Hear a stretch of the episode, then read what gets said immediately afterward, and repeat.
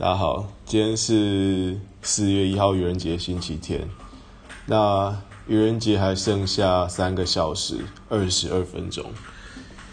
那想到愚人节呢，其实很多人都想到这一天有什么经典的笑话，比如说整个 Facebook 上面大家都在，大家都在，大家都在 po 一些想要骗骗大家上钩的笑话。但是到了四月一号之后，我总是想到一个我曾经看过的电影，是金城武演的，叫做《重庆森林》。那其中一段台词，觉得在愚人节这一天讲，在愚人节这一天，它一样是发生在愚人节这一天。那我觉得非常印象深刻，那分享给大家。那我想大家可能很多人都没有看过《重庆森林》，如果有机会的话，也可以去看一下。好，那这段话是这样说的：他说，我们分手的那天是愚人节，所以我一直当他是开玩笑。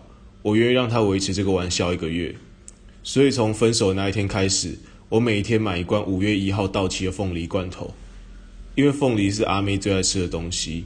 然后五月一号是我的生日，所以我告诉我自己，当我买满三十罐罐头的时候，如果他还不回来，那这段感情就会过期。